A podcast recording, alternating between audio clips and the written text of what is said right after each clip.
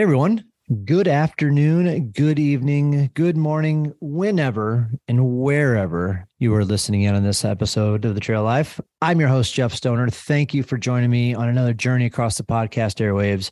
And today's journey, as you will, is from a, a, section of trail running or trail racing that maybe you don't really get a chance to hear very often race photography. Usually you're at a race, you see the race photographer, you smile, you make a, a crazy gesture, you go on with it, you get your photos afterwards, and then you move on.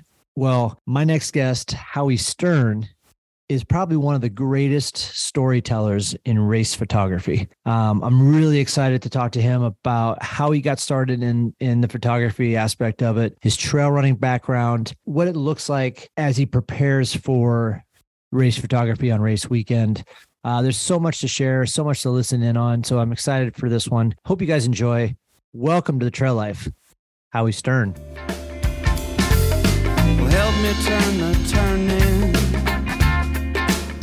Well, help me get it right. I don't want to hurt nobody.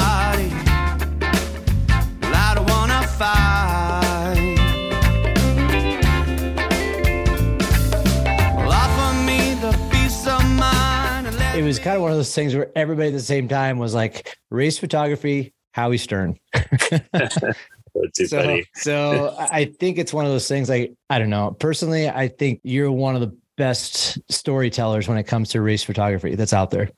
Oh, thank, um, you. thank you. And so when we, I was kind of chatting around, I was like, you know what? If I'm going to do the race photography, and, and I apologize to my race photographers if they're listening on this show. um, I had to I had to bring you on and, and just kind of hear your story because you're you got kind of an interesting trail running background and how you got into the race photography and stuff. So I thought it was it's a really cool dynamic and how it parallels kind of one another and in your trail running experience and, and the photography side of things. So that and that's kind of where I want to start is where where you got started because it was trail running first and then race photography second. Correct. Yeah. Yeah, I so, started trail running. I mean, gosh, I technically started trail running in like 1989. um, I've never been a road runner, and even when I was, um, I guess I started out in triathlon, but we always did all of our training, and that was when I was in college. We did all of our training on trails and I avoided roads like the plague, except for during races. but my first like ultra running, like true trail races was 1999, a 50 miler in Bishop, California. And um, yeah, I had, had the last time I had touched a camera was probably, you know, in high school. And I didn't pick up a camera again until 2015 when I started to shoot.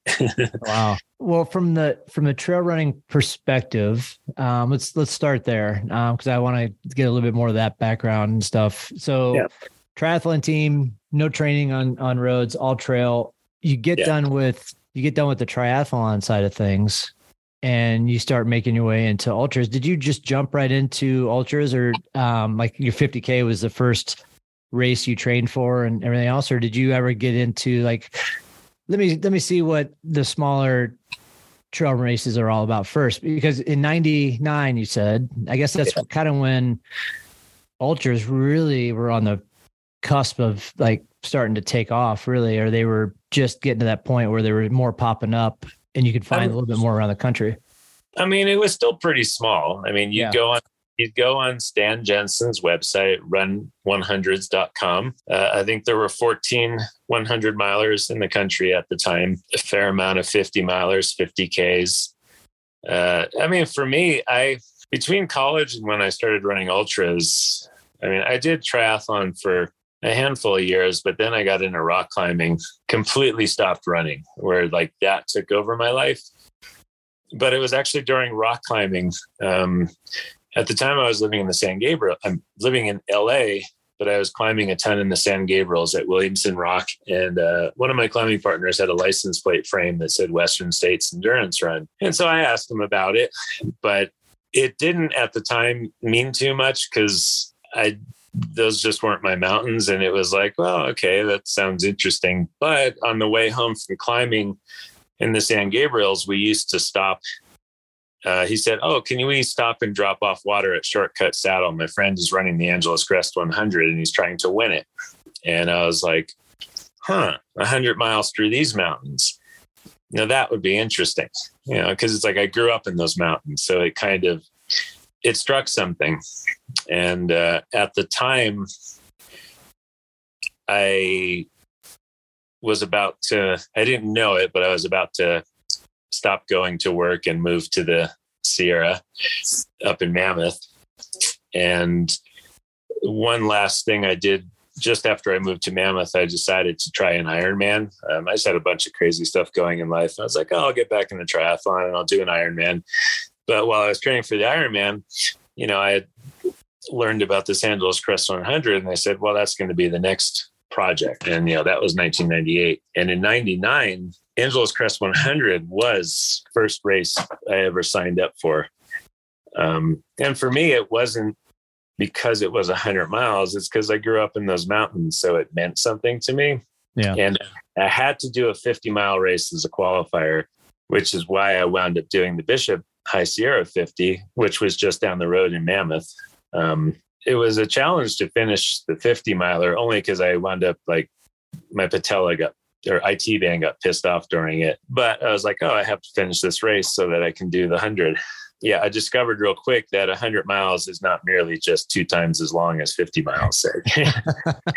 it, yeah, it becomes pretty exponential, you know.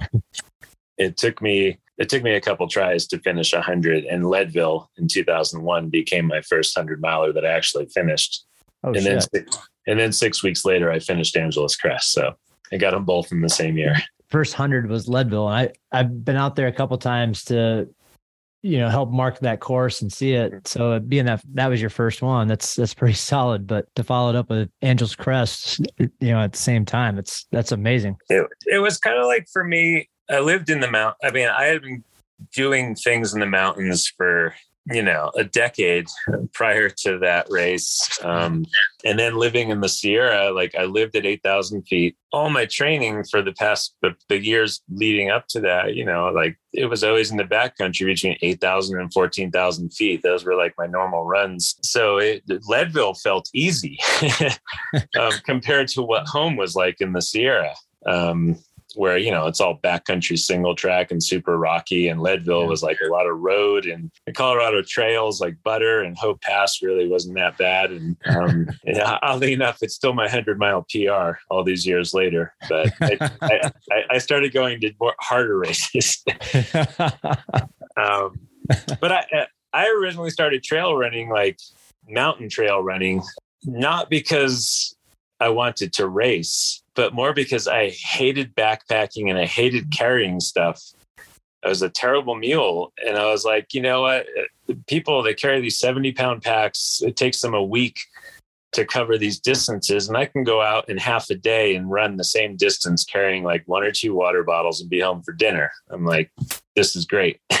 and it was, a, it was a way to explore my new home in the Sierra. Um, every every week I'd just go out and run 30, 40 miles in the backcountry and see a different part. And like I said, only just carrying like one or two water bottles and some fig bars and, you know, nothing like what, what people carry around today in the backcountry. Yeah, it was an yeah. interesting time. Did I, I read an article uh just well it's a it's an older article but i read it just recently in the last week or so did i did i read correctly that during your the Angeles Crest DNFs uh, and your Leadville um, side of things, you were also battling an eating disorder during that whole entire time. Yeah. How, how, oh my God. I, I can't even imagine trying to figure out the eating disorder and training for ultras. How does, how did that all work out? That, that, that was rough. I mean, that was a four year period in my life from 27 to 31. And it started when I was a climber, just benignly enough from a girlfriend suggesting I, I do some particular diet back in the day. And, you know, you start getting really you're like, oh, when you climb, you know, strength to weight ratio is huge. And if you're trying to climb harder and harder and harder, it's like you want to weigh less and less and less, but you still want to be strong. You just started getting ridiculous into weighing out all your foods and, and eating so specific. And yeah, I, I, I was like less than 4% body fat, but I was, I climbed great, but I had like no energy ever. And, um, I wound up getting into this cycle where I, remember after four months of this really strict diet, uh, I was on a climbing trip in the Owens River Gorge. And on the way back home, my friends wanted to stop and get ice cream. And I was like, no, I'm good. You know, I haven't had any like really sugary stuff in a long time. And at the last minute, I'm like, nah, I think I'll have some. And, having all of a sudden having sugar for the first time in four months, like there was this crazy energy rush. And I was like, oh, wow, like I feel great. I feel this energy. and, you know, before you know it, you're having like a ton of ice cream at every meal or after dinner. And then next thing you know, you're completely out of control at every meal, eating everything you possibly can. And then going on it, this cycle of like three or four weeks of eating everything you can possibly fit in your mouth. Mm-hmm. And then three or four weeks of being completely anal and measuring everything and eating perfect and just doing this roller coaster. Yeah.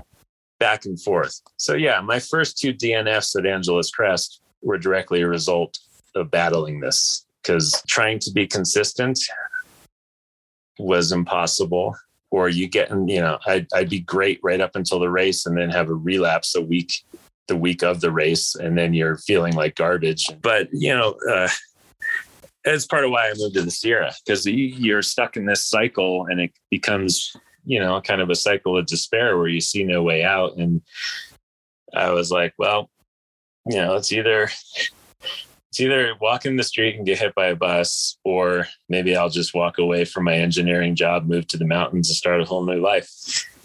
So I just stopped going to work and called them from the mountains and said, "Yeah, I don't think I'm coming in anymore."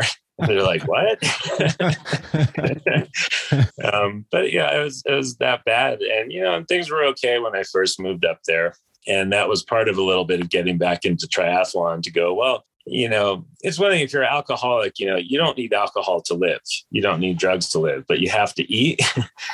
And I was like, well, maybe if I train for an Ironman, I'll it'll force myself to to be better with eating. Um, it, worked a little bit, but not very well. Um, and then yeah, the first couple of years of running ultras, yeah, it was really hard. And it kind of peaked leading up to Leadville. I was, I was teaching like ele- music in elementary school or something like that. I forget in the day, playing music at night. But I was like so out of control. I had done no training. And this is like May of that year of the race. And I'm like, the the run manual came in the mail back when they actually sent things to you. Mm. and I was like, oh man, what am I going to do? You know, you read through the manual and, you know, you're like, oh, I want to do this. But then you're like, I have not trained at all. and I said, then I said to myself, well, you know what? At the end of the school year, let's go out to Leadville and just see, see what it's like. And so when school ended, and like I said, eating disorder wise, I was totally out of control. Like I had muscle cramps every day. It just felt like garbage that was an absolute mess. And I go out to Leadville and I go from zero training. I run 75 miles the first week I'm there. And I'm like, all right, I've got 10 weeks to get ready. And I'm like, so for the next seven weeks, I'm going to go crazy. And I ran between 70 and 80 miles a week for eight, seven straight weeks. And then did a nice little taper. I only relapsed a couple times and, and, you know, and, and I somehow made up for it. I'd go out for like a 16 mile run at midnight. oh, to, to, to work off what garbage I ate, you know. Um, because I was like, I can't mess this up. I have to, I have to do this race. And uh, I was having pretty much the race of my life. Um, everything was going so great. And you know, I'd done so much training in the backcountry, up at high elevation, tons of running, and I was pretty. I was on pace for a good like a 22 hour finish, um, or 23 hour finish. Things got a little funky after 75 miles with a, a, pacer that was way too overzealous that I didn't want, but my dad insisted I take. And um, he ran me into the ground and, and I bonked. I wound up finishing in 25 and change. Yeah. But the crazy thing was, is when as soon as I finished the race, like it was like some switch went off and that was the last day like august 18th 2001 was the last day i had an eating disorder like it all just ended when i crossed the finish line of leadville and i don't know if it was my brain finally going like for whatever mental uh, you know emotional stuff i was dealing with like somehow it was like i finally accomplished something that everybody else said was so absurd yeah. or that i didn't believe myself i could do or like, hey, I'm not dead. My body still works. I can still do hard things. Mm-hmm. But somehow that was the end of it, you know. And here we are, what, 22 years later, and it's it's never ever been a problem since. Not that I don't think about little things here and there, but yeah, that was the end of it. And then, like I said, you know, six weeks later, did Angeles Crest no problem. But yeah, most most people don't they they they think of you know with women with eating disorders they don't realize there's a lot of guys out there yeah. that go through it as well. It was a big part of my history. Well it, it's amazing what you know the, the mind does. I mean you you said you you got done with leadville and just instantly you were like okay I, that that portion is over. Like I, i'm not concerned about that anymore. But it just kind of shows you what what running I mean, we've talked about this on the podcast before with like mental health and everything else, and how yeah. being outdoors and, and running can really help people out in that scenario. I've, ne- I've never heard of anybody like having the having battling these just eating disorder, and then like all of a sudden it's just like, okay, I'm done and going. So it's it's amazing yeah. that that the mind can can do that as well as far as realize like all right, it, I've, just, I've just accomplished this. Now I feel like I can move on and everything else. It's quite quite it, cool to hear something along those lines as far as a success story in that sense. yeah, it was odd. I can't totally explain it. You know, maybe having two failures at Angeles Crest first, so like it really became this project to to to figure out and work on. But whatever it was, yeah, I mean, literally, I could almost feel like the, the Leadville 100, like, or running 100 miles saved my life because, you know, there was some, yeah, anybody's had a eating disorder, I'll tell you, like, you know, there's some really dark times where you, you know, sometimes you wish you just don't want to wake up, you know, because it's just in a pain. How, go away. Like when, when, you're when you're running uh, a race like Leadville, mm-hmm. and mm-hmm. or even you know Angel's Crest, like having a disorder and going to the aid stations and stuff I mean, what what is that? What was that like for you trying to figure like because that, you're obviously you're obviously trying to like okay, I can't eat this, I can't eat that, I don't want to drink this. Like uh, so, how so much? That, that part wasn't a problem. It no. was it wasn't like you'd see the aid station of like you know it's not like piles of cocaine sitting there. You know, it's you're just like you, you want to eat what you want to eat because you're just right. hungry. But it was you know it was more like during the training yeah. um, was always the problem. Like let's say you're trying to get rid of eating sugary stuff you know because sugar is a trigger. And you're like well how do i go out and run 40 miles in the backcountry without eating sugar you know? Or even you know it, it, it was more like the daily life of trying to it's crazy. you know to really work on what you're eating but you're you're in the middle of training and so you're always hungry yeah. but you just couldn't stop.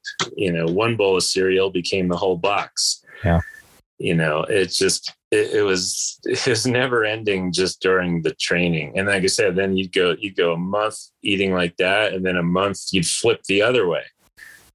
And then you start to feel great, and then you go, "Oh, I could have a little treat." Well, that little treat turns into falling off the cliff again. Yeah. And um, but I yeah, I don't I don't really know how finishing that race, what it changed in my mind, but that was the end of it. it. It never was a problem again. Not that I don't like occasionally all pig out or something like that, but it's yeah. it's it there be there just became control over it. And maybe in my head I went, you know, like you can like never do diets. You can eat you can eat stuff in moderation. You can have bad stuff, but just anything in moderation, like tended to be the better thing.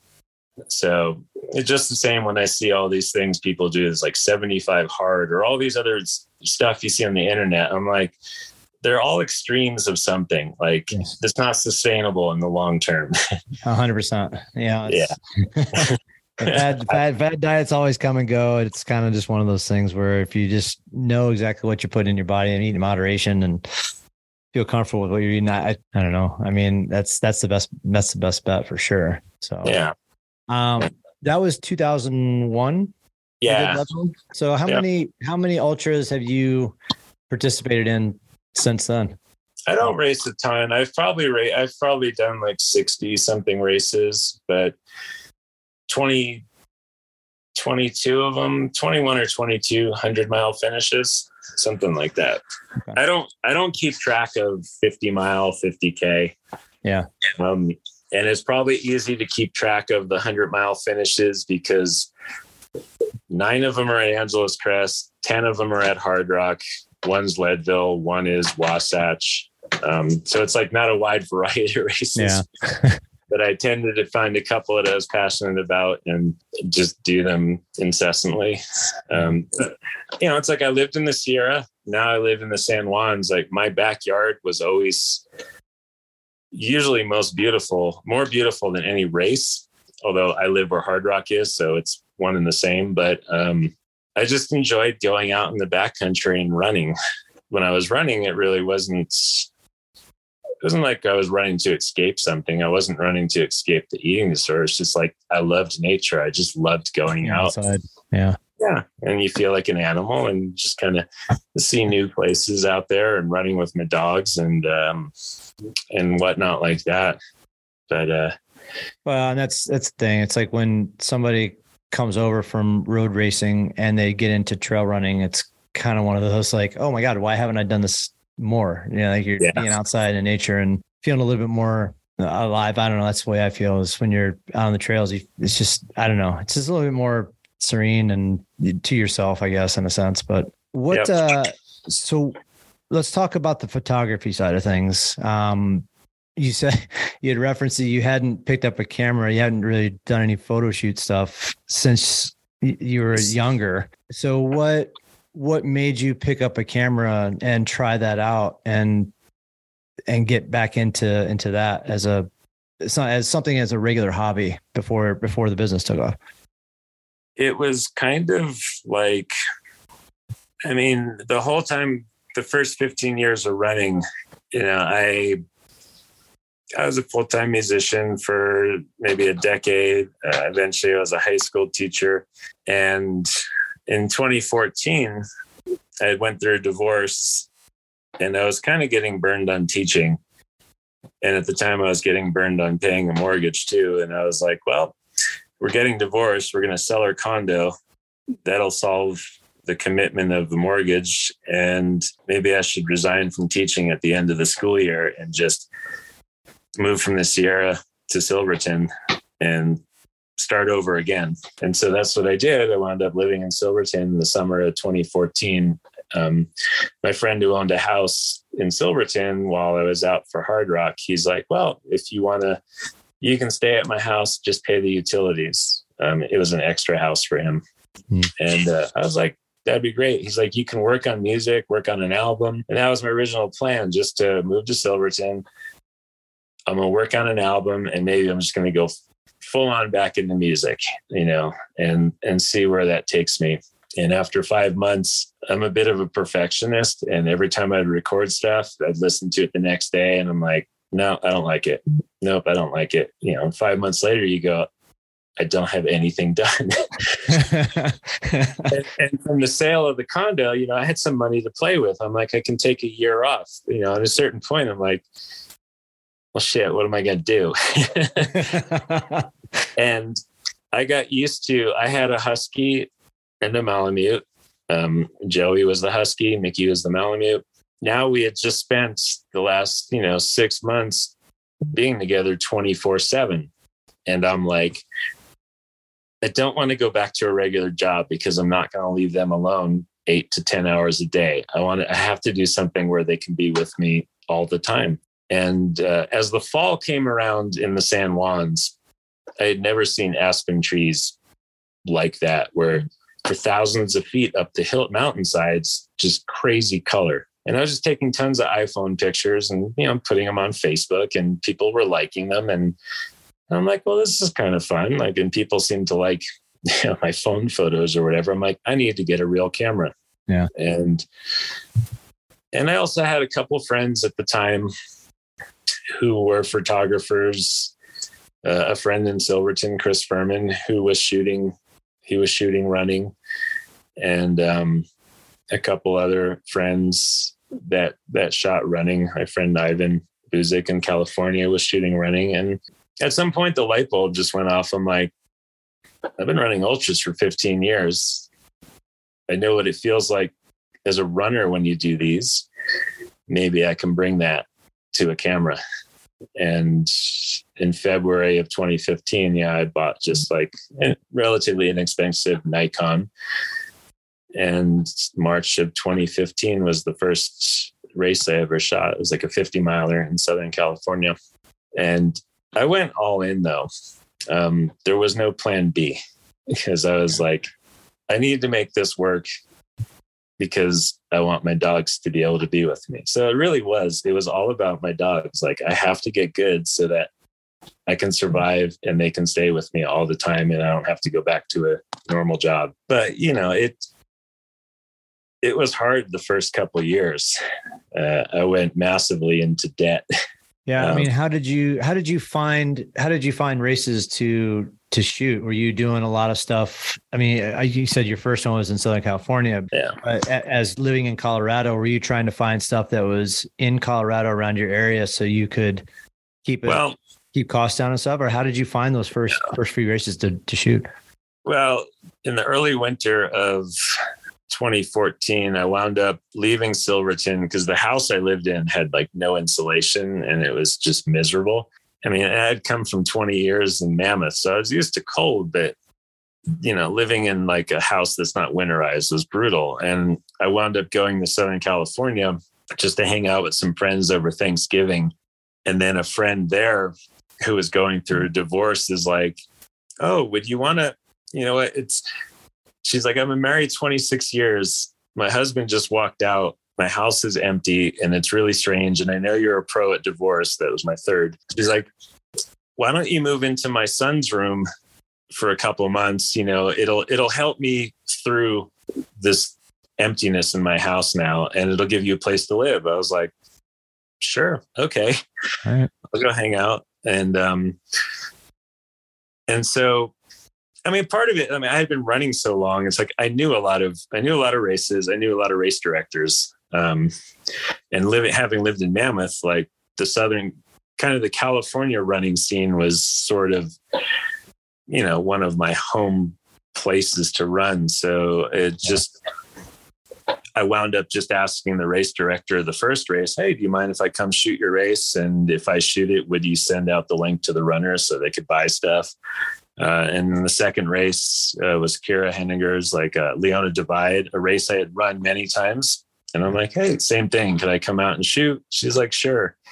Uh, the real breakthrough was later that year. I was good friends with Candice Burt at the time, and it was the first year she was going to put the Bigfoot 200 on, and okay. she's and she was like, "Oh, why don't you shoot the big? Why don't you come shoot my race?" And um, that was really the the turning point and sort of I started to discover where my niche was. And some and sometime that summer I got all new camera gear because I was like looking at other people's stuff and going, you know what, if if I'm gonna do this professionally, I can't have like an an amateur camera. Like I need to go out and buy some stuff. But for for Bigfoot, you know, it's a 108 hour race. I wound up staying up pretty much the whole time. I only slept five hours. But everybody, you know, at that time, you saw a lot of pretty running shots. People love to take pretty trail shots. Well, and I, I guess that's the thing that that we always see. Like I, I don't know, runners see a photographer and they jump up in the air and spread their hands, and it's like every there's there's nothing going wrong with the race. Everybody's having a great time, right? right. and so those those those shots are great for race directors marketing in a sense. Yeah, and, and I say this because I know from from a fact that that's the ones I look for is the ones that everybody's right. having a great time, you know, jumping up in the air, whatever. But yeah, it definitely misses out on a whole entire another side of the race, I think, and and that's that's kind of where I've seen some of your photos where you're capturing just the the breakdowns, the heartache, the you know people at the aid stations and stuff you know and it's it's been kind of cool to see that. That's what i discovered like it was somewhere on the second day and i remember being at like 75 miles in and i happened to be at an aid station and, I, I, was kind of shooting some stuff going on and then and talking to some people and i remember at one point you know you know somebody uh, this one runner wanted to drop. And you know in my head i, I switch gears because i go well I do these things like let me let me help you like not drop. so you're you're you're becoming kind of support like part of the race because now you're helping that you're trying to figure out how to help somebody keep going yeah while at the same time you, have got a camera too and um, she did wind up dropping eventually but but later on like the big epiphany or the big moment was more like um, I was shooting at this. I came to this aid station at Spencer Butte, and you see a sign on the ground, you know, Spencer Butte, mile 101 point whatever. And you're like, 101. You're like, well, I've run 100 miles a lot of times. These guys still have 104 miles to go. And you're trying to wrap your head around it. And so I just wound up sitting at that aid station in the middle of nowhere. And you just would start talking to the people, you know, and getting to know them. And while you're talking to them, getting to know them, you're shooting. You know, it became real. It was not intrusive. Like it just became part of the thing where um, you have a rapport with the runners and you're able to get that a glimpse into them that's uh, is that's completely natural. It's not forced. Uh, nobody's jumping. Nobody's fake smiling. They're not yeah. like giving you a thumbs up. They're just like they are being them, and you're able to capture that. And I, and I wound up doing the rest of that that the rest of the race. And um, yeah, when Candice saw the photos, and she was kind of blown away. She's like, "Wow, I had no idea this is what my races are like." you know, because yeah. you, you see an overview of things, but now like here's this like in-depth look into the darkness of running 200 miles, you know, in the wilderness. And and that yeah, that kind of became my thing. Like I like the pretty running shot, but I was more into I knew as a runner, like a lot of a lot of the stuff, yeah, you have a lot of happy times, but a lot of it is, yeah, looking inside yourself, you know, and those those moments, they're not always dark, but they're not easy. Yep. And that became kind of my my thing of capturing for whatever reason. Just that's that's what appealed to me. And they might not be the greatest marketing photos, but, but those are the ones that people look at though when they're going through their photos and saying, "Oh, I remember that time. That's when I was at mile 101 and breaking down." And it brings back the memory for them. Yeah. But from the race director perspective, no, it's not the greatest marketing photos, but from the runner perspective, though, it brings in a completely different side of that story yeah. that you know they're trying to explain it to their friends like this here this is the shot that right. that captured this moment.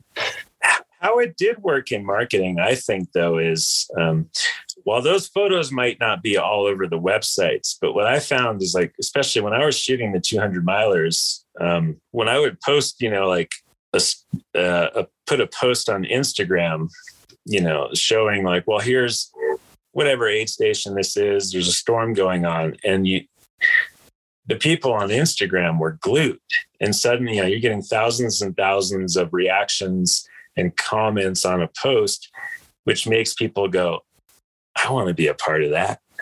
You know, they stay, they see how intense it is. Yeah. And the social media aspect, I think, you know, when they see it on that, I feel like that really pulls a lot of people in. Um, the drama, you know, the intensity, the the downs, the ups, you know. Um, yeah, I know for me, like pretty running shots, they might get a certain reaction, but when it's really the stuff that's showing people's soul, that's really what I feel like draws people in. Um, and then they want to be a part of it. How do you decide? And besides the fact that race directors, you know, hire you to come out, like how do you decide which races to shoot moving forward? Do you, cause I see most of the stuff that you do is a lot of the 200s, a lot of 100 uh, mile stuff currently. Yeah. I mean, do you, how do you go about your process of, okay, I can, I can def, I definitely want to come out and shoot this, this race, but I can't do this one or that one. I mean, what, how does that process look for you when you're doing that? Yeah. When I was first starting, it was more of like, you know, I was trying to get shoot as much as I could. It, usually stuff that interested me, but as time goes on, you start to narrow your focus like the whole reason I started shooting Barkley um, is because I had run it, and I'm like, okay, I know what Barkley's like as a runner, and it's it's unlike anything else. I'm like, that would be amazing to cover because you know kind of what's going on through yeah. those runners' minds at Barkley. That's it. Like that's an interesting one. You know, Western States. It's such a big race. You know, it's it's big for everybody. It's big for the front but it's also so much history. It's just as important for the people in the middle of the pack, back of the pack, as it is for the fastest runners out there. Everybody has their reasons. Um, granted, the three times I've actually shot Western States because I was hired by brands um, like Altra for a couple of times. Uh, last year, Salomon hired me to cover their runners. Uh, and the other, you know, mainly now I shoot things that I find like I shoot the San Diego 100 every year because I love that community. And a lot of the the people who put the race on are hard rockers, and hard rocks like my number one thing. So there's a lot of personal reasons to go out and shoot San Diego. Yeah, mainly now it's just I shoot things that interest me, or like if a brand yeah. wants me to cover. I mean, I covered Hardrock for Salomon last year. It's like, oh, your job, shoot Francois and Courtney no pressure there. exactly right. Um, but I, I do also, as time goes on, I like to do things where I have a more personal connection. Um, and even when it comes to shooting for brands, it's like, you know, shooting Courtney, Courtney's a really good friend of mine. Like, I love to cover, you know, people that mean something to me. It's just like shooting states. Like I like shooting states too, because like to Kaci Lickteig, that's a huge race and you know we're special friends and so it means a lot to shoot her there you know? It that's kind of a lot as things go on. Like i like to tell stories on a more personal level um, as opposed to necessarily shooting an entire race. Um, yeah a cocodona i love shooting that. Again you know you got six days to tell a story. Yeah. that's super fun. Um, i shoot javelina every year. Javelina despite being a thousand person race to me still feels it's got community. It still feels like everybody knows everybody. There's there's a bond there, um, and those are a lot of the races I like to cover. Where yeah, you feel some sort of sense of community, and there's something unique. But you know, again, it, it has some personal connection to me in yeah. some way or another. What um being a being an ultra runner yourself and having to go out to Cocodona or Javelina and follow along with some of the runners, like what's what kind of prep do you have to put in going into a to an event just to just to shoot? I mean, because as you said, like your first first one you did, the first 200 you did, you hiked 100 miles out there and stuff. I mean, are you having to prep your prep your gear just like you would go out and do a race? Like, how does that yeah. work for you now? I think running a race is easier than shooting it. Because um, when you run a race, you you just run. you know what I mean? You show up, you put your bib on. Yeah, you got to pay it. Well, we're what drop bags, but you basically have one job: run. Um, whereas shooting, you're like, well, for a 200 miler, especially now, like, okay, everybody's got trackers. You're like, well, got five days how are we going to plan this? And I, I don't shoot them alone anymore. Thank goodness. You know, I shoot them with Scott Rokis, um, a couple other people, Anastasia Wild shoots them with us. And so, you know, you start planning, you know, okay, on day, you know, well, there's, there's check-in photos, check-in portraits. Day one, which locations do we want to go to? Yeah. Day two, you just have an idea where you want to go to and at some point you're looking at trackers well where are people at you know where can i maximize my time and at some point you're like well when the when are the winners going to come in somebody's got to be at the finish line and then you start scheduling who's at the finish line for like eight hour shifts and then you know you going back and forth and moving all over. So it's it becomes a lot of planning um, yeah. and you're paying attention you know where's the light? You know do you want sunrise sunset? You know midday lights awful. Like there's a lot of things to think about. And sort of and and if you're shooting like last year shooting um, Hardrock where i'm covering francois and courtney but it means you're also covering Kilian and dakota. And now you're doing the logistics of like well okay i've run the race 10 times i know everywhere on that course but now you're having to think about, well, if I shoot them here, I've got to do this drive and then this hike. How much time do I have to get to this other spot? You know, and uh, at times it's it got crazy where you're driving faster than you should on really rough roads, and now you're hiking as hard as you can in in the fog and rain to try to catch the leaders going up Handies Peak, praying you didn't miss them. You know, uh, it's it's crazy stressful compared to running. well, I don't know. As there's so many hours and so many weeks you're planning and prepping for a race, right? And yeah. And uh, you know, I don't think it the runners really understand how much effort goes into putting on some of these events, whether it's a small half marathon trail race or 10k up to a 200 mile right? There's so much prep work that goes into it. Yeah. And it's the same thing for race photography and and the, your crew that you work with and who where you're having to go and equipment you have to take. And it's i think yeah. it's it's almost like it's it's kind of take it for granted sometimes. I don't oh definitely. I don't like to say that but it's definitely taken for granted sometimes because a lot of people just don't think about how much effort goes into it. So you know it's kind of one of those things like and the trail runners that are listening to this, all I can say is, you know, if you have a chance to thank the photographers when you're out on a race, please do so because they're busting their ass to get out there and get the photos that they that are going to make it worthwhile for you, themselves, and the race directors. So. I mean, it, yeah, because at the end of the day, you know, 20 years down the road, you still got that photo, and this guy, you're going to think back. It's a memory, you know, you, you can share with you, you share with your kids, your parents, whoever. Like, it's cool to have that record.